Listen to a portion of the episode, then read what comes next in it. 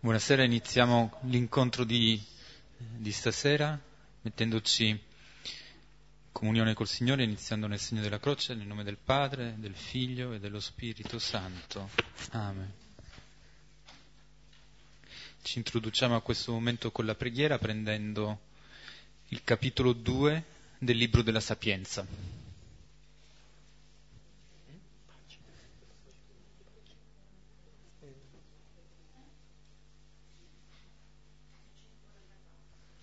Pagina 644 delle Bibbie che avete trovato qui.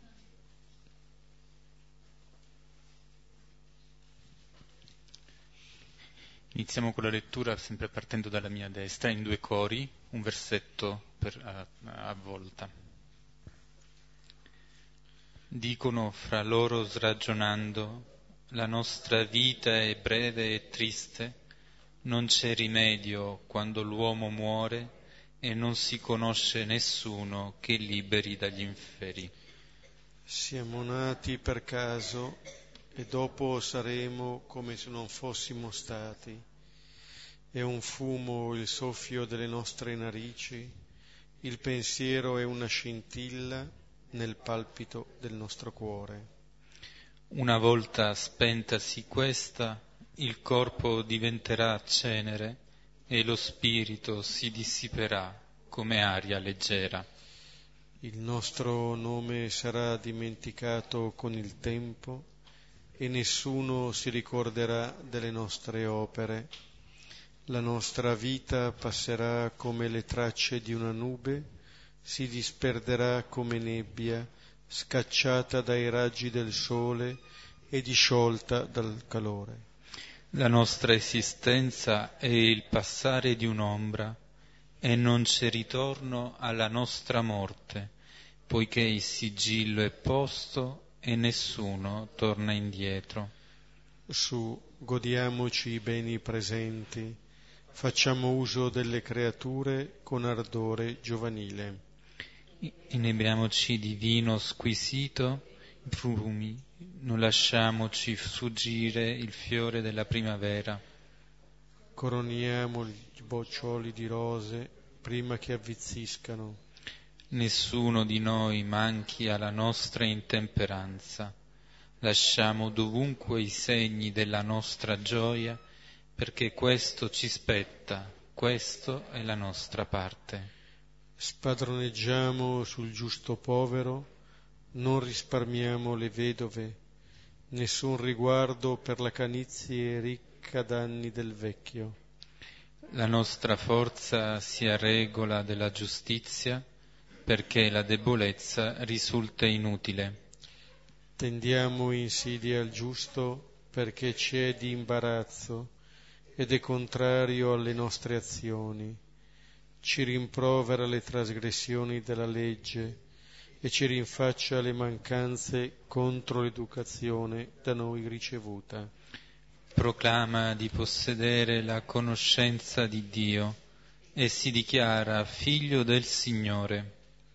È diventato per noi una condanna dei nostri sentimenti, c'è insopportabile solo al vederlo. Perché la sua vita è diversa da quella degli altri e del tutto diverse sono le sue strade. Moneta falsa siamo da lui considerati, schiva le nostre abitudini come immondezze, proclama beata la fine dei giusti e si vanta di aver Dio per padre. Vediamo se le sue parole sono vere, proviamo ciò che gli accadrà alla fine. Se il giusto è figlio di Dio, egli l'assisterà e lo libererà dalle mani dei suoi avversari. Mettiamola alla prova con insulti e tormenti per conoscere la mitezza del suo carattere e saggiare la sua rassegnazione. Condanniamola a una morte infame, perché secondo le sue parole il soccorso gli verrà. La pensano così, ma si sbagliano. La loro malizia li ha accecati. Non conoscono i segreti di Dio, non sperano salario per la santità, né credono alla ricompensa delle anime pure. Sì, Dio ha creato l'uomo per l'immortalità, lo fece immagine della propria natura. Ma la morte è entrata nel mondo per invidia del diavolo e ne fanno esperienza coloro che gli appartengono. Gloria al Padre, al Figlio e allo Spirito Santo. Come era nel principio e ora e sempre, nei secoli dei secoli. Amen. Questo capitolo del libro della Sapienza dà la voce a quelli che il libro stesso definisce gli empi, coloro che non credono in Dio, coloro che si fidano soltanto di se stessi e delle loro forze e il discorso per molti aspetti può suonare anche molto moderno. Alcune di queste frasi potremmo averle anche sentite pronunciare da persone che abbiamo incontrato, perché una, eh, sono quelli che potremmo definire quasi dei pensieri comuni, dei luoghi comuni che vengono detti. Quale speranza? Chi è mai tornato? Chi, chi, in che cosa possiamo credere su quello che succede dopo? Ed è un pensiero in fondo molto eh, così, proprio privo di speranza, molto pessimista, molto ripiegato su se stesso. Se la nostra vita in fondo è un breve soffio, se quello che ci è dato da vivere è destinato a, a finire presto e non c'è nessuna attesa ulteriore, non c'è nessuna promessa che dà senso a quello che noi viviamo, a quello che noi esistiamo, a quello che noi facciamo, allora che cosa ci resta da poter fare? E quello che dicono poi questi empi, beh, approfittiamo al massimo di questo tempo, godiamo al massimo di queste cose, perché se questa vita è breve, allora tanto vale potersi inebriare di vino, godere dei beni presenti, eh, non lasciamoci sfuggire la primavera, è un pensiero molto edonistico, volto molto ai piaceri, in cui si unisce non soltanto la ricerca del proprio piacere, ma poi diventa anche effettivamente una condotta che è ingiusta nei confronti degli altri. Perché per poter trovare io in questa vita che reputo così breve una certa, una certa soddisfazione, una certa gioia, non esito a, ad inferire su quelli che sono i più deboli spadroneggiano sul giusto povero, non risparmiano le vedove, nessun riguardo per la canizie, ricca d'anni dei vecchi. Nel momento in cui la mia vita non ha nessun senso e tutto si consuma nel poter gioire di gioie che si consumano in se stesse velocemente, allora viene meno anche qualunque senso di, di rispetto, di giustizia, di riconoscere la dignità degli altri e tutto diventa incentrato sul noi. Vediamo che poi diventa la nostra forza, la nostra parte, e non c'è nient'altro, c'è soltanto questo noi che esclude tutti. E il comportamento del giusto, e il giusto per la sapienza è colui che crede in Dio, diventa occasione di fastidio. Perché il giusto ti fa vedere che c'è un'alternativa il giusto con la sua vita ti indica che c'è un altro modo di guardare all'esistenza, di guardare alle relazioni con le persone, di guardare alle relazioni con le cose e questo altro modo è fondato sul Signore, su, su Dio. E questo giusto fa veramente da fastidio, è scomodo, perché pur se non dice nulla, l'empio si sente additato in qualche modo dal giusto, si sente che la sua condotta di vita è dal giusto messa in discussione. E nel loro discorso in, stanno per riconoscere questo, come tante volte rischia, eh, si può trovare qualcuno che, eh, che sta per fare quel passo decisivo verso la verità e poi però si tirano indietro. E allora che cosa fanno? Programmano, progettano di colpire questo giusto, di colpirlo duramente, di colpirlo a una morte infame, quasi a voler così mettere alla prova non solo la fedeltà del giusto, ma anche la fedeltà di Dio. In questo scontro che loro hanno ingaggiato con il Signore, si, si buttano in questo combattimento senza risparmiare nulla. E il discorso quindi di questi empi diventa un discorso in cui ogni dimensione di, eh, di relazione improntata al rispetto e alla dignità, ogni tipo di, eh, di relazione e di, di vita che sia capace di riconoscere il senso di quello che, eh, che si fa e anche l'importanza della persona che si incontra viene completamente annullato, viene completamente azzerato. A questo discorso risponde la sapienza. La pensano così, ma si sbagliano. È la malizia che li ha accecati. È quello che nel loro cuore non riescono ad estirpare, questo sguardo che oramai risulta essere così ehm, concentrato su se stessi da non riuscire più a vedere Dio che non permette loro di poter riconoscere quanto sia sbagliato il loro ragionare. Invece di pensare che l'uomo ha una vita breve e allora tanto vale goderne quanto più possibile a spese anche degli altri, Dio dice che l'uomo è stato creato per l'immortalità fatto a immagine del Dio stesso. Ed è proprio questo credere nell'immortalità dell'uomo, nell'essere a immagine e somiglianza di Dio, che permette al giusto, di fronte ai soprusi di questi empi, di poter agire e rispondere diversamente da quello che è la condotta degli empi stessi. In questo capitolo della Sapienza ci introduce al brano di questa sera, Luca 7, 11, 17. Siamo al secondo eh, episodio narrato in questo capitolo settimo. Eh, segue eh, di fatto eh, una, un altro incontro di Gesù, stavolta in maniera diretta, non più indiretta come nel caso del centurione che aveva mandato due delegazioni a parlare con Gesù per la guarigione del servo. Siamo comunque sempre molto eh, legati al, al discorso della pianura.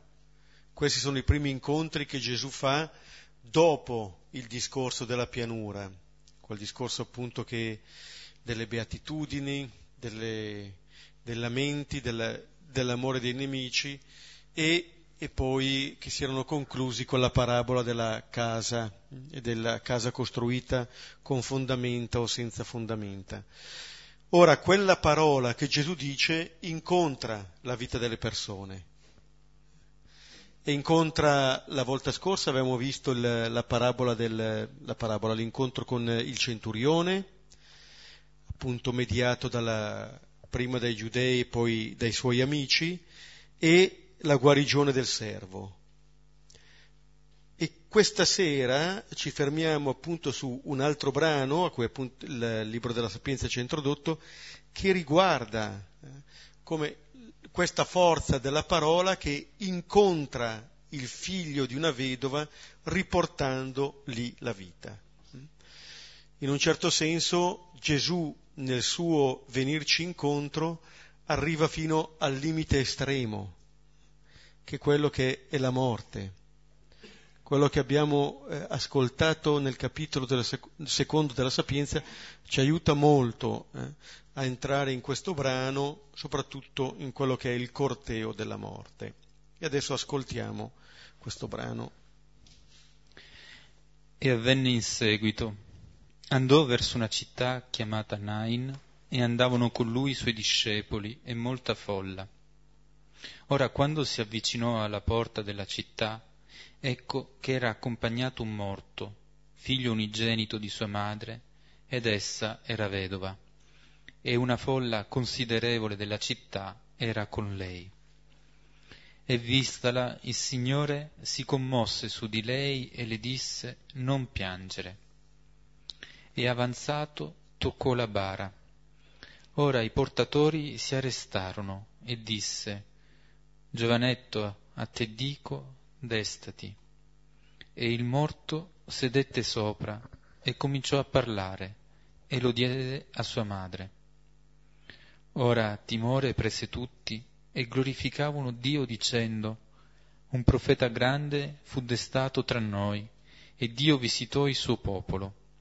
E questa parola su di lui uscì nell'intera Giudea e in tutta la regione. Questo è il brano che richiama per alcuni aspetti quello precedente, vedremo pian piano, in altri se ne distinguerà, è un brano che è presente solamente nel Vangelo di Luca, non ha paralleli eh, negli altri sinottici o in Giovanni. E eh, di fatto è un brano che preparerà poi la risposta che vedremo la volta prossima, che Gesù darà agli inviati del Battista. Già nella, nella sinagoga di Nazareth, al capitolo quarto, Gesù aveva detto, eh, citando appunto Isaia, qual era la sua missione. Qui siamo in presenza eh, di uno dei segni più importanti che è il far risorgere da morte. Non è la prima che viene narrata nella Bibbia, eh, nelle, nei libri del Re, nel primo libro che nel secondo, sia Elia sia Eliseo eh, fanno risorgere da morte. Invoc- Dio risorge, fa risorgere da morte dei figli eh, grazie appunto all'intervento, all'intercessione di Elia. Qui in un certo senso quella parola ascoltata al capitolo sesto e che ha già incontrato il servo del centurione arriva fino al limite estremo. Qua c'è l'incontro tra questa parola e la morte. E allora quel, quel corteo che avevamo ascoltato anche nel capitolo secondo della Sapienza, che qui vediamo che sembra ineluttabile, in realtà eh, viene incontrato e viene arrestato. Allora ascoltiamo i vari versetti e vediamo, stando attenti appunto a questo incontro tra Gesù, tra la sua parola e la nostra vita. E avvenne in seguito. Andò verso una città chiamata Nain e andavano con lui i suoi discepoli e molta folla. Ora, quando si avvicinò alla porta della città, ecco che era accompagnato un morto, figlio unigenito di sua madre, ed essa era vedova, e una folla considerevole della città era con lei. Questo è, è l'inizio e anche la descrizione del primo di questi cortei. E eh, quello che avviene sembra avvenire per caso. Avvenne in seguito. Qui non siamo più come nel brano precedente, dove Gesù è stato raggiunto volutamente da quelle persone che recavano un messaggio Qui l'incontro avviene, avverrà eh, senza averlo eh, fissato, come se fosse una casualità. Alcune cose avvengono apparentemente per caso. Di fatto poi noi riconosciamo nelle cose accadute per caso una certa provvidenzialità. Questo avviene magari non mentre avvengono le cose, ma quando le possiamo rileggere, certi incontri, certe situazioni vissute. Questo che avvenne in seguito, e di un incontro che avviene avverrà per strada, avviene mentre stanno andando verso una città, in un luogo pubblico, dove tutti siamo accomunati. Per strada ci siamo tutti. Potremmo avere case differenti, abitare in luoghi differenti, ma la strada è quello che ci accomuna. Lì avvengono gli incontri, possiamo incontrarci tutti. E lì Gesù ci incontra dirigendosi verso una città chiamata Nain. Prima l'avevamo visto eh, a Cafarnao, hm? entrò in Cafarnao, città che avevamo già incontrato, adesso in quest'altra città.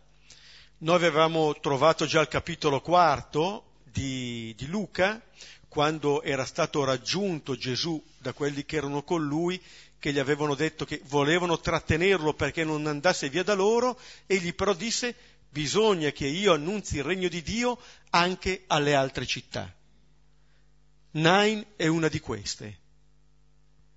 Cioè Gesù eh, non ha un luogo unico, come dire, non c'è una sola città, non c'è una realtà che è proprietaria di Gesù, nemmeno una città, non c'è un'appartenenza che lo rinchiuda,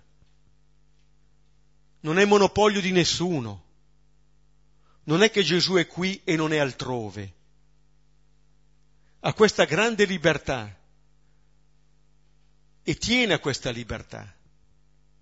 Non lo possiamo trattenere, non possiamo fare in modo che le nostre costruzioni lo imprigionino. Gesù è sempre oltre, va oltre, fino a che possa incontrare tutti. Certo uno dice il suo raggio di azione è ben delimitato, non è che stia girando il mondo, però di fatto in queste città lui incontra tutti. Non c'è bisogno di girare il mondo per incontrare tutti c'è bisogno di uscire un po' da sé per poter incontrare tutti. E lui, Gesù, è con i suoi discepoli e molta folla. Questo è il primo corteo, in un certo senso, che viene eh, descritto. Tanti sono con lui, i suoi discepoli, ma anche molta folla. E poi si avvicina alla porta della città. In questo brano Luca descrive Gesù che progressivamente ci viene incontro. Adesso va verso una città, adesso si avvicina alla porta. Ora è proprio il luogo, quello della porta, eh, in cui ci si può incontrare chi entra e chi esce. Chi va dentro questa città e chi esce da questa città. Gesù sta entrando in questo luogo e sembra che eh, l'incontro di questi due gruppi di persone lasci un po' indeterminato chi incontra chi, perché sembrano essere lì per caso, un, c'è questo corteo che sta entrando con Gesù, c'è l'altro che sta uscendo con questo morto, si trovano lì in quel momento, però in quel momento preciso, in quel luogo preciso, avviene questo incontro. Nel libro di Ruth si dice che Ruth per caso si trovò a spigolare nel campo che apparteneva a Boaz. Per, certo, da quella casualità viene fuori la discendenza del Messia. Come se il Signore agisce dentro quelle che sono le nostre circostanze, in quello che noi viviamo. Per cui non abbiamo bisogno di creare chissà quali circostanze speciali, particolari. Basta vivere in pienezza e vedremo con gli occhi aperti le cose che viviamo, la realtà che viviamo. E poi c'è, questo, c'è quest'altro gruppo di persone che eh, accompagnano un morto. Ora, dietro questa, eh, questo corteo funebre che sta andando a seppellire questo giovinetto, c'è in realtà rappresentata tutta la nostra condizione. Lo abbiamo ascoltato eh, nel, nel capitolo della sapienza. Questa è la realtà. Sembra che la nostra vita eh, non abbia che come capo corteo la morte. E dietro ci siamo tutti, non solo questo giovinetto, tutti. Allora, in questo giovinetto, in un primo tempo siamo chiamati quasi ad identificarci, ad, identif- ad identif- identificarci con questo corteo questo giovinetto, questo morto che viene accompagnato da questo corteo, viene detto è il figlio unigenito di una madre vedova. Allora non solo viene messa in evidenza la sorte comune, ma qui viene messo in evidenza ancora, viene sottolineato a maggior ragione il, il dolore, l'estremo dolore della madre vedova per un figlio questa donna ha perso i suoi due, i due più grandi amori della sua vita, il marito e il figlio. che le vengono sottratti. E nella perdita del figlio, questa donna sperimenta la perdita del futuro, del futuro, della sua vita, della sua sicurezza, oltre appunto che eh, dei suoi amori. E una folla considerevole della città era con lei. Vedete, c'è una folla con Gesù e una folla con lei. Questa folla eh, che è con questa donna eh, non dirà una parola. Solamente Gesù dirà alcune parole. Ma è come se la morte avesse ammutolito tutti. Non si parla. E questa folla numerosa che è con questa donna, se da un lato può sottolineare un desiderio di vicinanza, in realtà sottolinea ancora di più la solitudine di questa donna, perché per quanti siano queste persone, non possono sostituirsi a lei. È quello che noi sperimentiamo un po'. Noi quello che possiamo fare in quelle circostanze è testimoniare, bene che vada, la nostra vicinanza. Ma non possiamo sostituirci alle persone che stanno sperimentando questo dolore. Allora c'è questo, eh, questo, c'è questo incontro tra questi due gruppi di persone e notate, rispetto al brano della volta scorsa, cambiano un po' le situazioni, perché il servo del centurione stava per finire, questo giovane è morto. No, sembra non esserci più nemmeno l'ultima speranza. E mentre l'altra parte era pagana, il centurione era pagano, qui il popolo di Israele sperimenta quasi una situazione ancora più grave. Il popolo dei credenti sperimenta qui la morte di un giovane. E lo vedremo anche alla fine, è chiamato ad identificarsi con la morte di questo giovane per poter sperimentare insieme a questo giovane la potenza della parola di Gesù.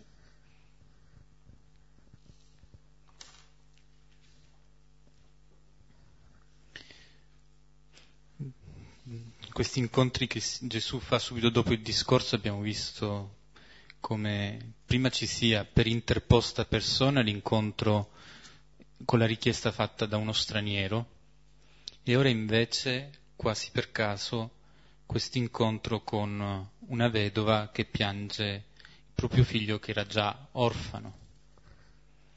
Il discorso della pianura è stato l'annuncio della beatitudine, l'annuncio di un padre che è misericordia, di una parola che, che è viva, che è efficace, e questo annuncio è seguito da questi incontri in cui ad essere visitati dal Signore sono quelli che stanno ai margini di Israele, quelli che sono l'occupante straniero e di per sé non è neanche debole, però non è riconosciuto, è fuori, così come la, la vedova e, il, e, il, e l'orfano sono deboli dentro la comunità. La parola si fa prossima innanzitutto a quelli che sono in questa situazione di, di debolezza, di fragilità. Uh, la loro vulnerabilità non fa paura a Gesù, non se ne tira fuori, non la evita. Anche quella vulnerabilità estrema che è la, l'esperienza della morte. E in questo forse questi due cortei di cui ci parlava Beppe, questa folla che segue Gesù e la folla che accompagna la madre che piange il figlio, sono chiamate a vivere un passaggio, a quello non essere più una folla anonima e indistinta, ma poter arrivare a divenire ciascuno dei componenti di questa folla delle individualità dei singoli capaci di essere come Gesù pronti a entrare in relazione con quelle che sono le vulnerabilità che si incontrano nella propria esistenza e nell'esistenza di quelli che ci stanno accanto. Uscire da quello che può essere il linguaggio uh, dei luoghi comuni, delle formule fatte in cui ci si rifugia quando ci troviamo in difficoltà, che sono anche quelle della sapienza che abbiamo prima citato, per poter nascere in fondo a noi stessi in modo nuovo, in un modo capace di poter dire una parola che, che tenga conto della realtà dell'altro nel rispetto e anche nella confessione forse di quelle che sono le difficoltà di poter stare dentro a certe situazioni di profondo dolore. Forse queste due folle sono chiamate a vivere questo atto di, di passaggio che non è meno importante, non è meno forte, non è meno significativo del passaggio dalla morte alla vita. Continuiamo nella lettura. E vistala, il Signore si commosse su di lei e le disse non piangere. Ecco, di, di questo incontro la prima cosa che viene notata dall'Evangelista è che Gesù vede questa donna. Ecco, Gesù è uno che ha gli occhi aperti sulla realtà, vede cosa sta fuori e vede questa donna. Il suo sguardo è sulla donna, non è sul defunto, non è sul morto, è sulla donna e sul dolore di questa donna. Allora, già qui prima eh, Giuseppe s- sottolineava nel capitolo secondo della Sapienza che la modalità di vivere degli empi non si accorge quasi degli altri, se non solamente come strumento d'oggetto. Dicevano appunto, tra le altre cose, non risparmiamo le vedove, eh, eccetera. Ma gli altri non c'erano, non ci sono. Semmai ci, ci sono solamente per me. Gesù invece si accorge e tutto parte da questo sguardo di Gesù che si lascia colpire. Senso, l'occhio è un organo che riceve, che accoglie, che viene colpito da ciò che c'è fuori. Allora, o tengo gli occhi chiusi oppure li apro. Gesù li tiene aperti. Dopo aver guarito con la sua parola il servo del centurione, non è che attenda che gli sguardi vadano su di lui. È lui che guarda fuori, che vede e che vede l'umanità sofferente. Questo, da questo Gesù viene colpito. Vistala. E ehm, il Signore, così lo chiama Luca, si commosse. Nel momento in cui lo chiama il Signore, Luca dice Gesù si commosse. Sembra che questa sia carat- quasi la caratteristica che sottolinei la signoria di Gesù. Il suo essere Signore vuol dire che è uno che si commuove, che questa situazione non lo lascia indifferente. E c'è un legame tra questo vista e pietà. Noi avevamo già ascoltato dei brani, per esempio quello di Levi al capitolo quinto, no? quando Gesù vede questo pubblicano seduto al banco delle imposte e poi lo chiama. Cioè, lo sguardo di Gesù veramente uno sguardo che si posa pienamente su chi gli è attorno. È lui che è in grado un po' di rendersi conto della realtà. Viene in mente, sapete, di Giuseppe, eh, quello venduto dai fratelli, quando viene messo in carcere da Potifar, per cui continua a precipitare eh, nella sua situazione, un mattino si rende conto che il coppiere e il panettiere che erano con lui in prigione hanno i volti tristi e chiede ma perché siete tristi? E loro poi spiegheranno i sogni. Ma vedete, Giuseppe invece di chiudersi nel proprio dolore invece di stare a piangersi addosso per vedere guardate cosa mi è capitato, si rende conto di come stanno gli altri. Ha aperto gli occhi sulla situazione degli altri. Qui Gesù ha aperto gli occhi, ha spalancato gli occhi verso questa donna e si commuove. Questo è un verbo che eh, ha nelle sue origini le viscere, le viscere materne. Qui Gesù, di fronte ad una madre, rivela Dio come madre. Perché è un verbo che Luca usa altre due volte, in 10.33 e in 15.20, la parabola del buon samaritano cosiddetta e quella del Padre misericordioso, che sono due parabole. Qui è un racconto, Qui Luca sta dicendo che cosa Gesù sta provando, come se nella commozione di Gesù venisse presentata, fosse la trasparenza della commozione del Padre. Gesù che contempla l'umanità mortale, l'umanità sofferente, si commuove. Queste nostre viscere che sono un po' la sede dei sentimenti intensi.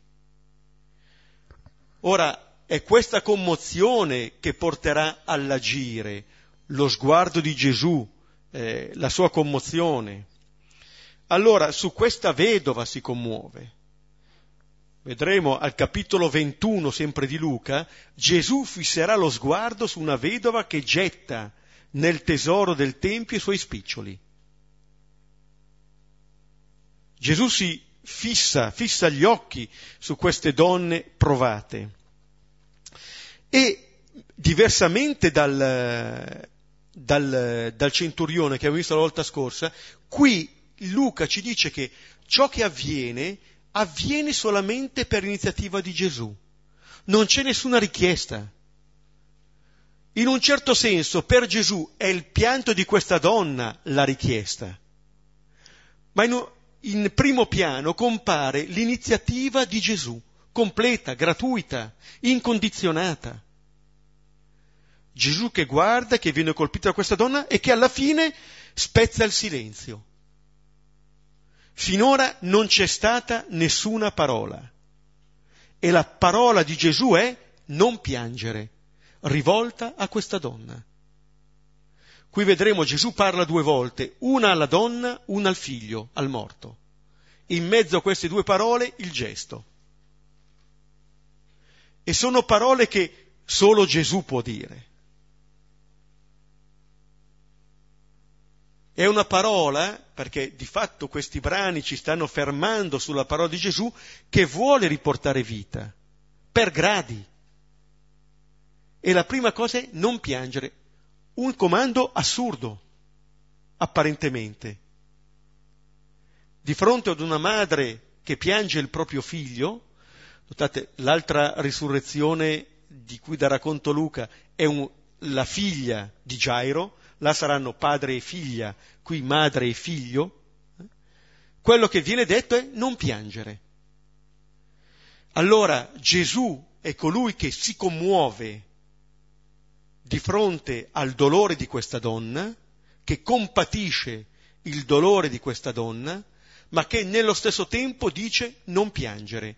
Cioè Gesù è vicino a questa donna, ma porta a questa donna una parola altra.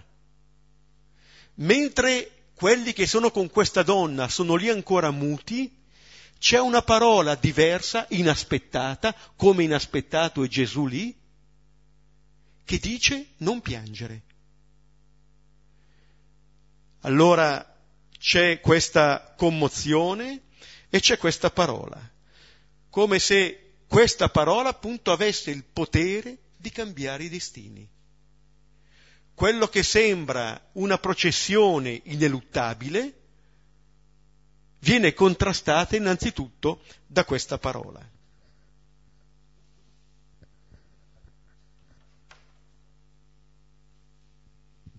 In questo senso è molto simile a quello che nella sapienza è poi la risposta di Dio al discorso degli empi.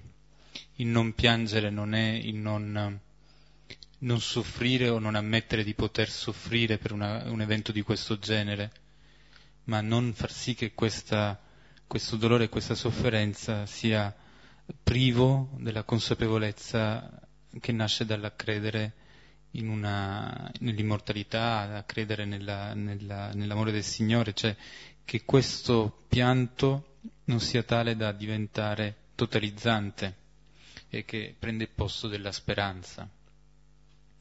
Un non piangere che quindi effettivamente è, è, è difficile da pronunciare, è ancora più difficile da ascoltare, ma forse è un po' come quelle parole che ci colgono all'improvviso e ci prendono alla sprovvista e che sono completamente inattese, dette con forza, ma proprio perché riescono a scuoterci, permettono di rompere quelle che possono essere delle bolle in cui ci siamo rinchiusi e poter vedere che c'è qualcos'altro, c'è qualche via ulteriore che si apre.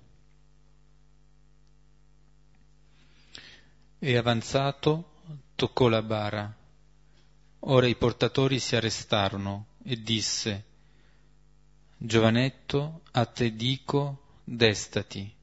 E il morto sedette sopra e cominciò a parlare e lo diede a sua madre.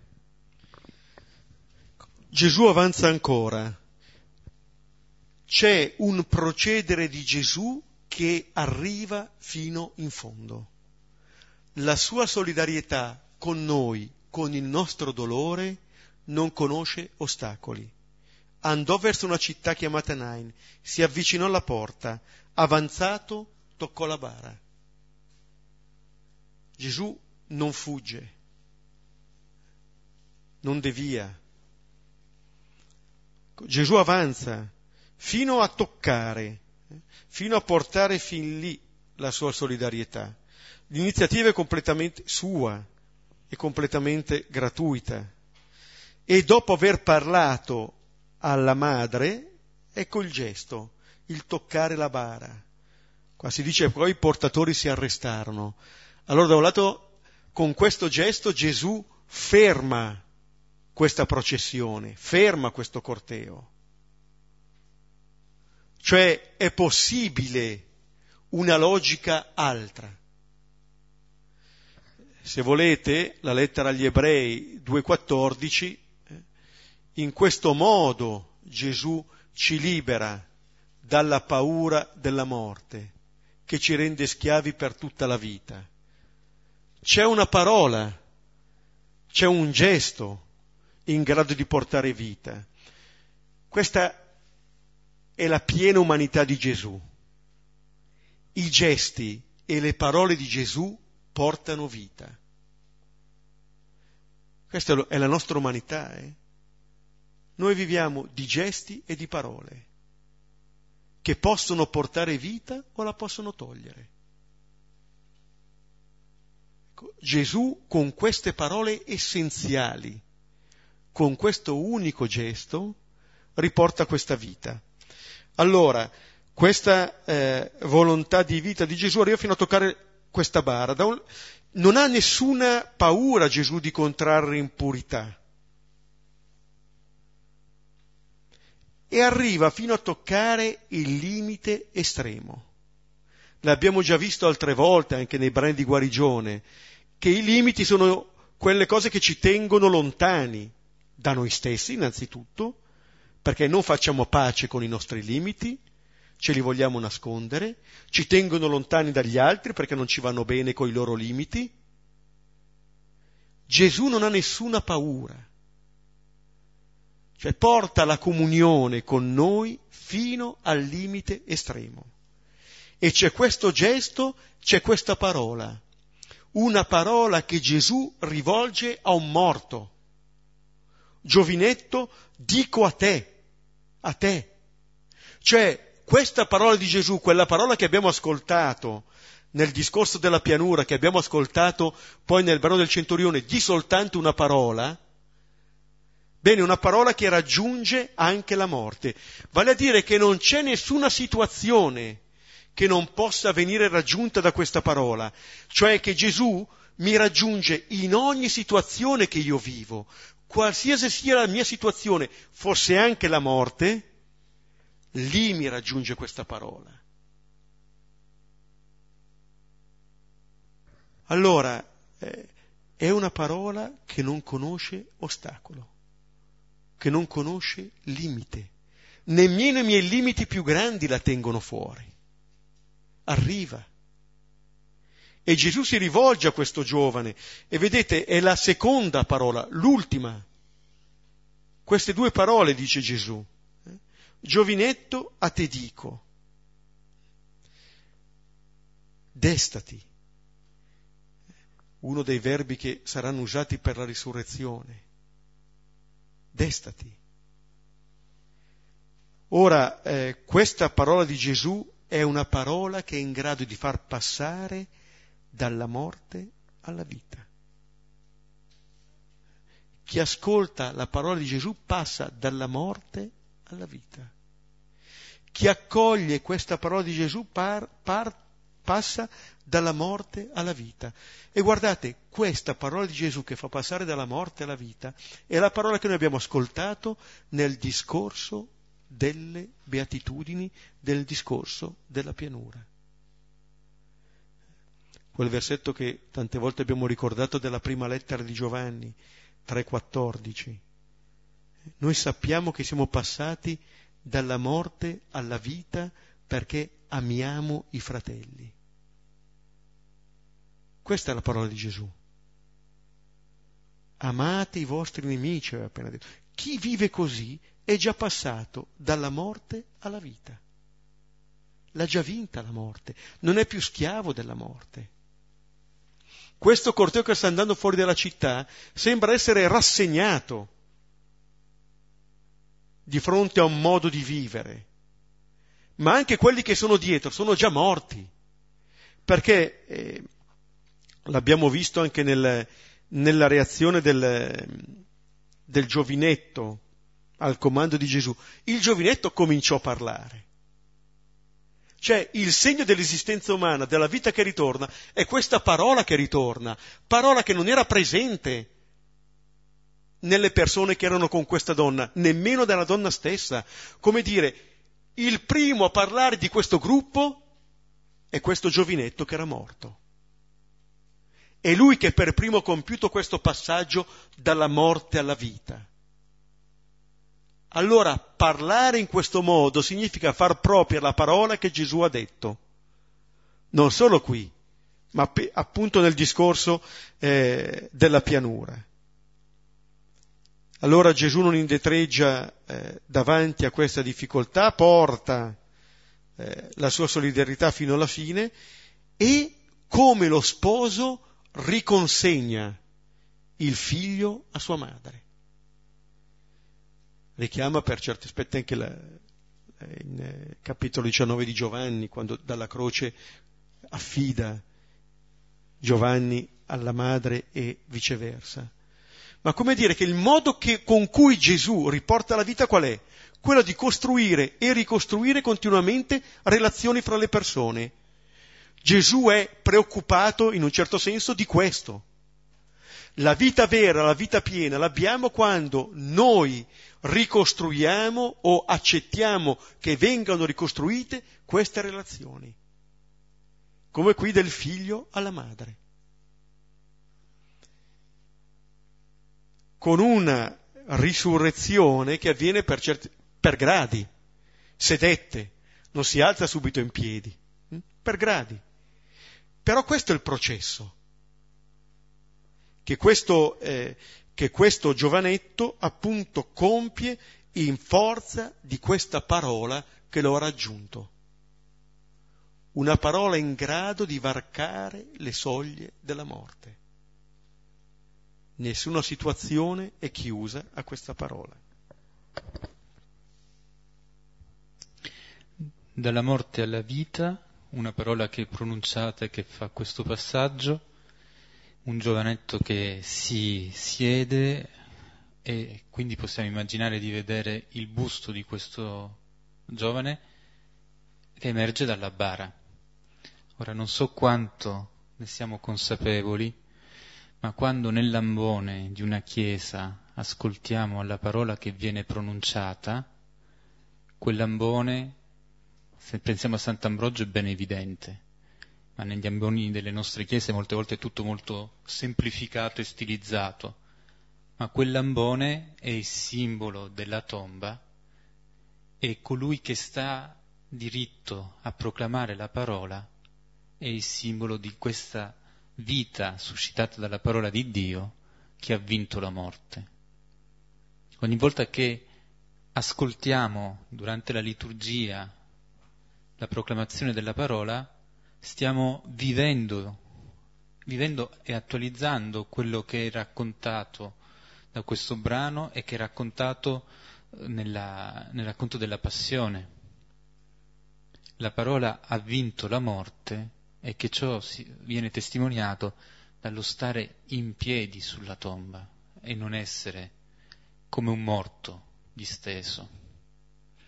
E questo passaggio che si realizza probabilmente in un tempo rapidissimo, viene però poi nella narrazione dell'Evangelista quasi bloccato quando dice i portatori si arrestarono.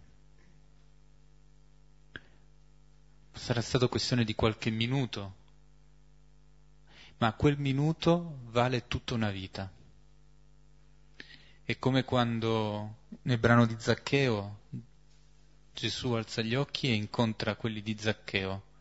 Anche lì, questioni di pochi secondi, qualche minuto, ma quell'incontro cambia una vita. Tenere quindi questo come ben, ben presente, come questi incontri che possono sembrare anche fugaci, sono attimi che si cristallizzano e poi non è, tu, non è più nulla uguale a prima. C'è qualcosa di completamente nuovo che si determina. Ed è veramente dell'ordine di una nuova creazione, tant'è vero che il termine Nain, secondo alcuni commentatori, significa delizie. In questa città che ha il nome di delizie si realizza una nuova creazione, un nuovo giardino delle delizie in cui all'uomo non viene data una donna, ma in questo caso a una madre viene restituito un figlio. Una nuova creazione viene compiuta. Una nuova creazione che diventa anche però anticipo di quello che è il compimento della creazione stessa, che che è la resurrezione di Gesù, la sua passione. E allora in questo figlio unigenito di una madre vedova c'è in qualche modo anche Gesù, è quello che sarà la sua morte e poi l'essere risuscitato dal Padre.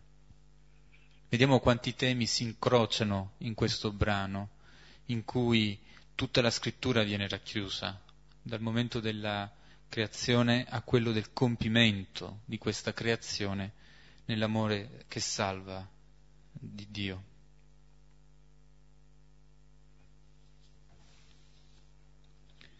Ora timore prese tutti e glorificavano Dio dicendo, un profeta grande fu destato tra noi e Dio visitò il suo popolo e questa parola su di lui uscì nell'intera Giudea e in tutta la regione. Qui Luca descrive un po' la reazione eh, della folla che eh, adesso accomuna i due cortei diversi. Timore prese tutti. Adesso costituiscono un unico gruppo che è chiamato e che celebra la vita, la felicità ritrovata. E questo timore indica eh, una reazione eh, religiosa di fronte a quello che, che è accaduto.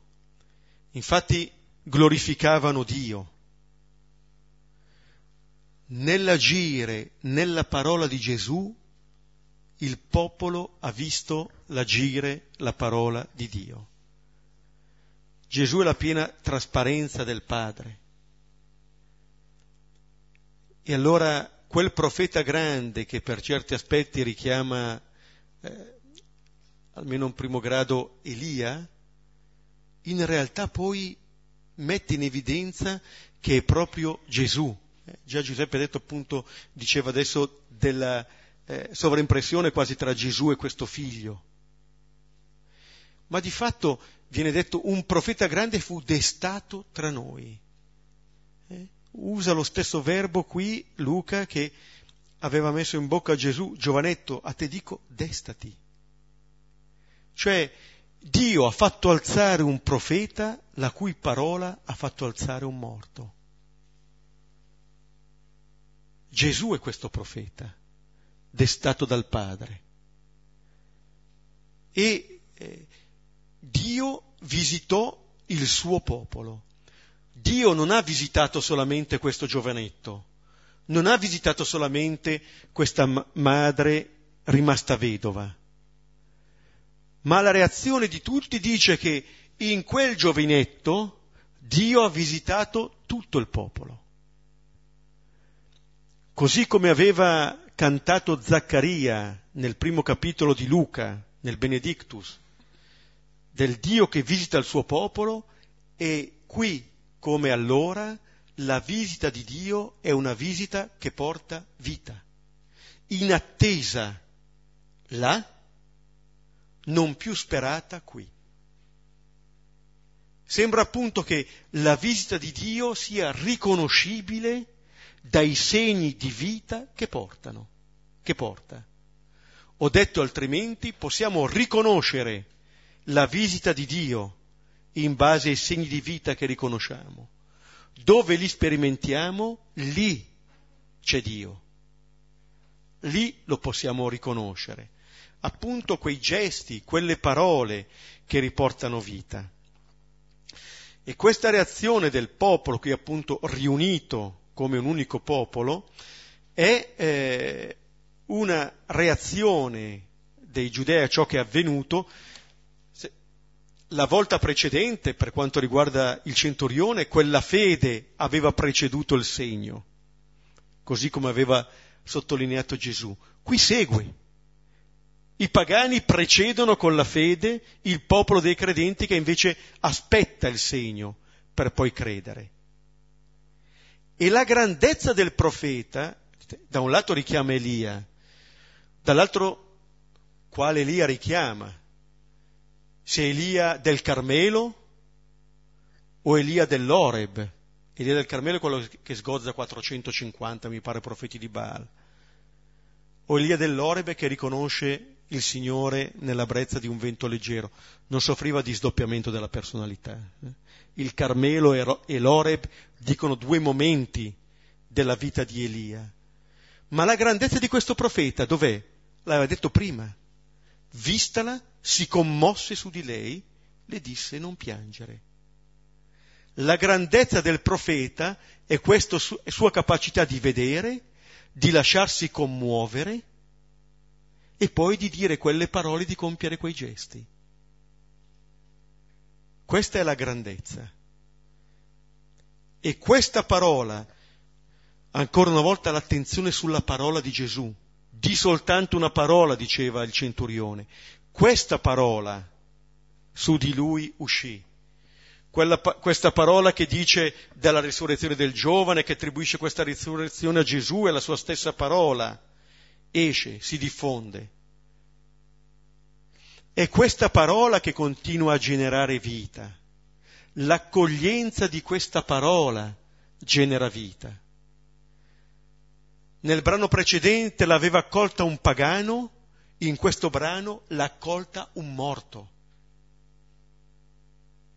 E nell'uno e nell'altro caso c'era questa vita. Là la portava dicevamo la volta scorsa, a distanza, perché non c'è un incontro diretto tra Gesù e il centurione. Addirittura qui c'è una distanza assoluta, perché l'altra persona non vive più. Ma questa parola è capace appunto di riportare vita lì dove vita sembra non esserci più. Riportare vita appunto in questo giovinetto. la vita che ritorna diventa anche la vita che acquista una voce propria. il giovinetto viene detto cominciò a parlare. E così tutti, non più la folla che seguiva la madre o la folla che era con Gesù, ma tutti, tutti iniziano a parlare.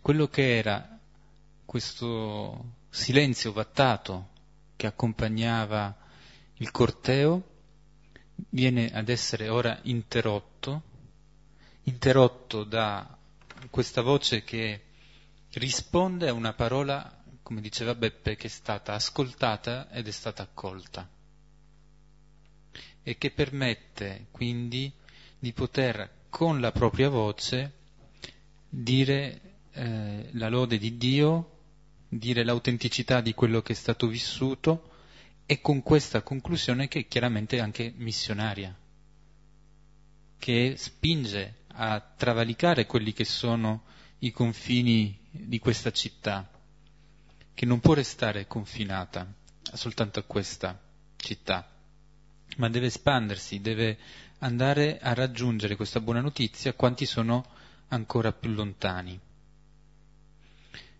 E quindi quello che assistiamo come esito di questo, di questo brano è sicuramente la, il ritorno alla vita di questo, di questo bambino, di questo giovanetto, ma anche la nascita in queste persone che accompagnavano la madre e in quelle che seguivano Gesù come folla, la nascita di qualcosa di nuovo, la consapevolezza che, che Gesù è questo grande profeta che sta visitando il popolo.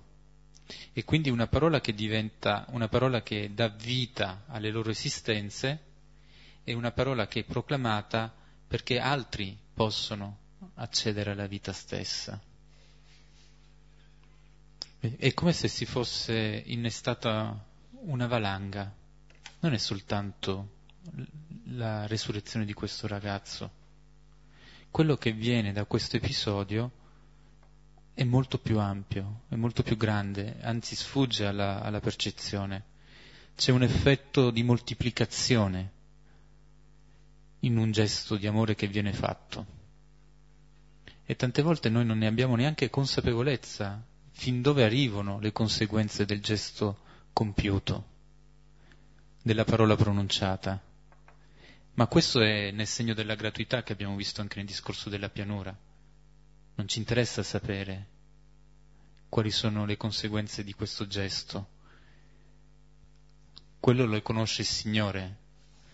Però che essere consapevoli che possiamo essere toccati da gesti compiuti e che questi gesti travalicano ogni nostra aspettativa. Ebbene, quello bisogna esserne invece coscienti, sia quando li compiamo che quando li riceviamo. Ci fermiamo qui, rivediamo il testo e poi possiamo condividere.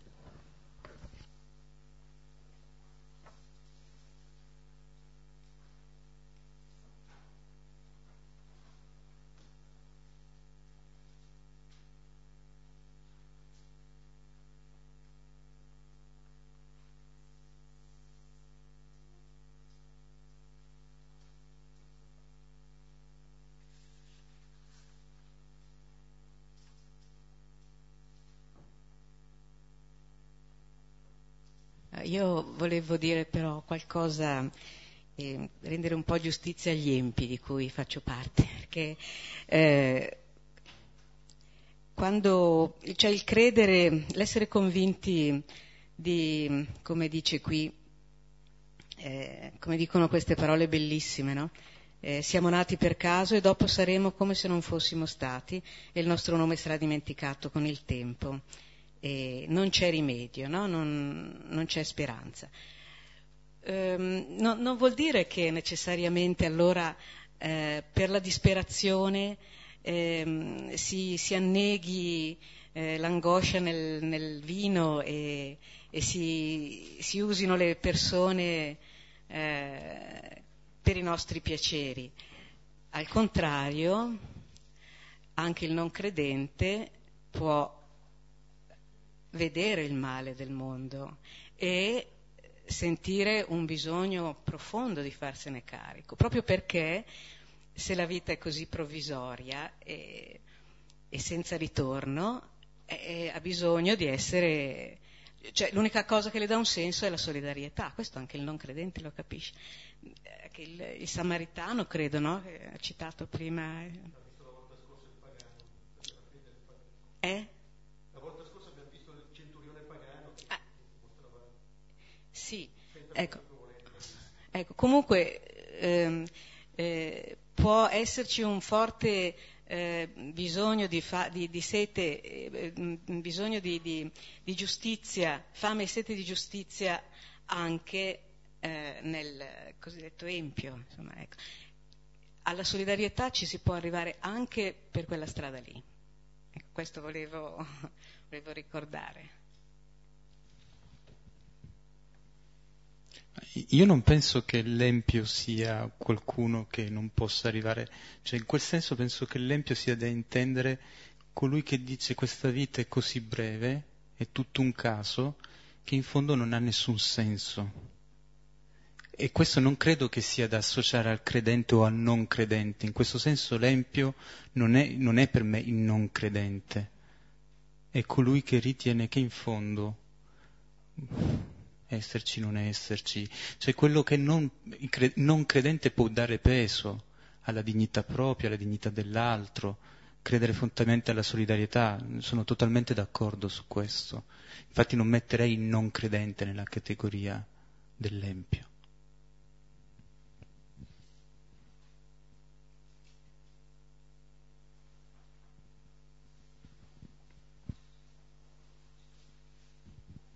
Ecco, io volevo un po' sottolineare che è proprio la commozione di Gesù che um, mi sembra possa far accogliere poi questa esortazione a non piangere. Eh, nelle nostre vite non, non, facciamo esperienza di una resurrezione così toccata con mano, però penso possiamo fare esperienza di eh, resurrezioni diverse, eh, nonostante la realtà che, eh, che non è di resurrezione della carne.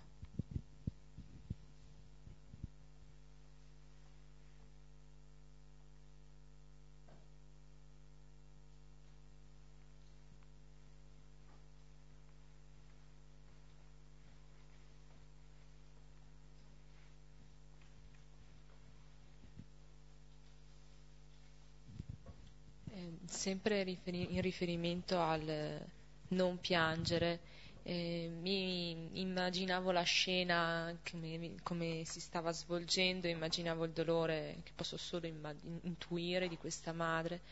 E mi viene da pensare come nella vita quotidiana soffriamo e piangiamo e il dolore è talmente forte che per forza ci, ci, eh, ci inchiudiamo in noi stessi, ma a non avere una, la persona di Gesù, non avere una persona fisica che ci, di, che ci dice non piangere, ma sta a noi dover avere la fede, la volontà di, di, di credere. Ecco, questo lo vedo molto difficile quando, davanti a certi dolori. Cioè, un conto è avere Gesù in carne ed ossa che è lì, ma eh, è a noi che non abbiamo, la, non, abbiamo, non abbiamo avuto la possibilità di vederlo che tutto diventa molto più difficile, almeno a mio parere.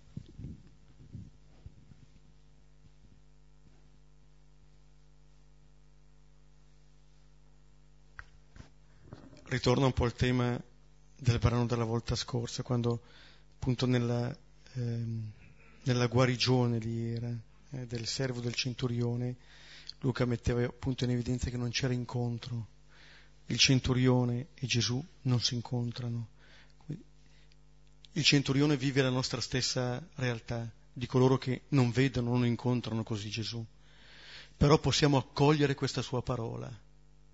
Quello che dicevi, quello di immaginarti la scena, eccetera, che eh, è molto ignaziano, Sant'Ignazio invita a far questo eh, quando si prega, questo fa in modo che questa parola diventi a noi contemporanea, che leggendo un brano come questo non ricordiamo qualcosa di avvenuto allora a Nain, ma qualcosa che può avvenire nella mia vita adesso se mi apro a questa parola di Gesù. Se io sono quella vedova, se io sono poi quel giovinetto, allora quella parola che ha raggiunto loro raggiunge anche me.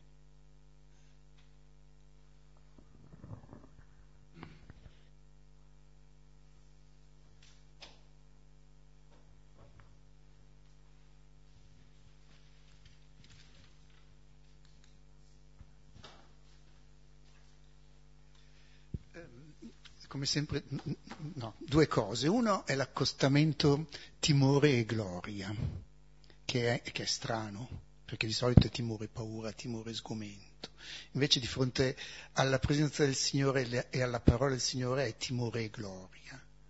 E la seconda, un po' uh, riallacciandomi a quando diceva Giuseppe del lambone come tomba del Cristo sposo che annuncia la parola, eh, mi ricordo che in, um, gli ortodossi dicono Christos anesti e quell'anesti è un alfa privativo.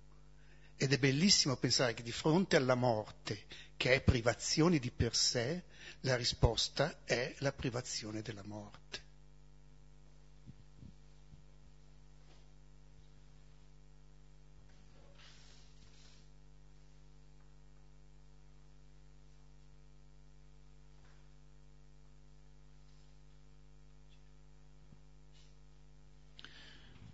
Concludiamo qui con la preghiera del Padre nostro. Padre nostro,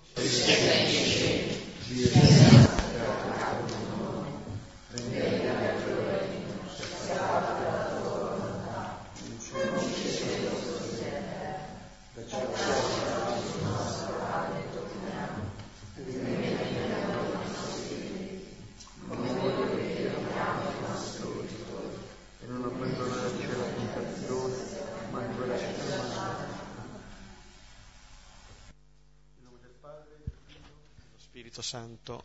Amen. Ricordo che il prossimo incontro sarà il 13 dicembre. Prima di Natale ci sarà quello del 13 dicembre e quello del 20 dicembre, un incontro più breve nelle parole per lasciare spazio eventualmente a un momento conviviale. Se portiamo qualcosa, mangiamo, mangiamo quello che portiamo. Se non portiamo niente, mangiamo quello che portiamo allo stesso. Va bene?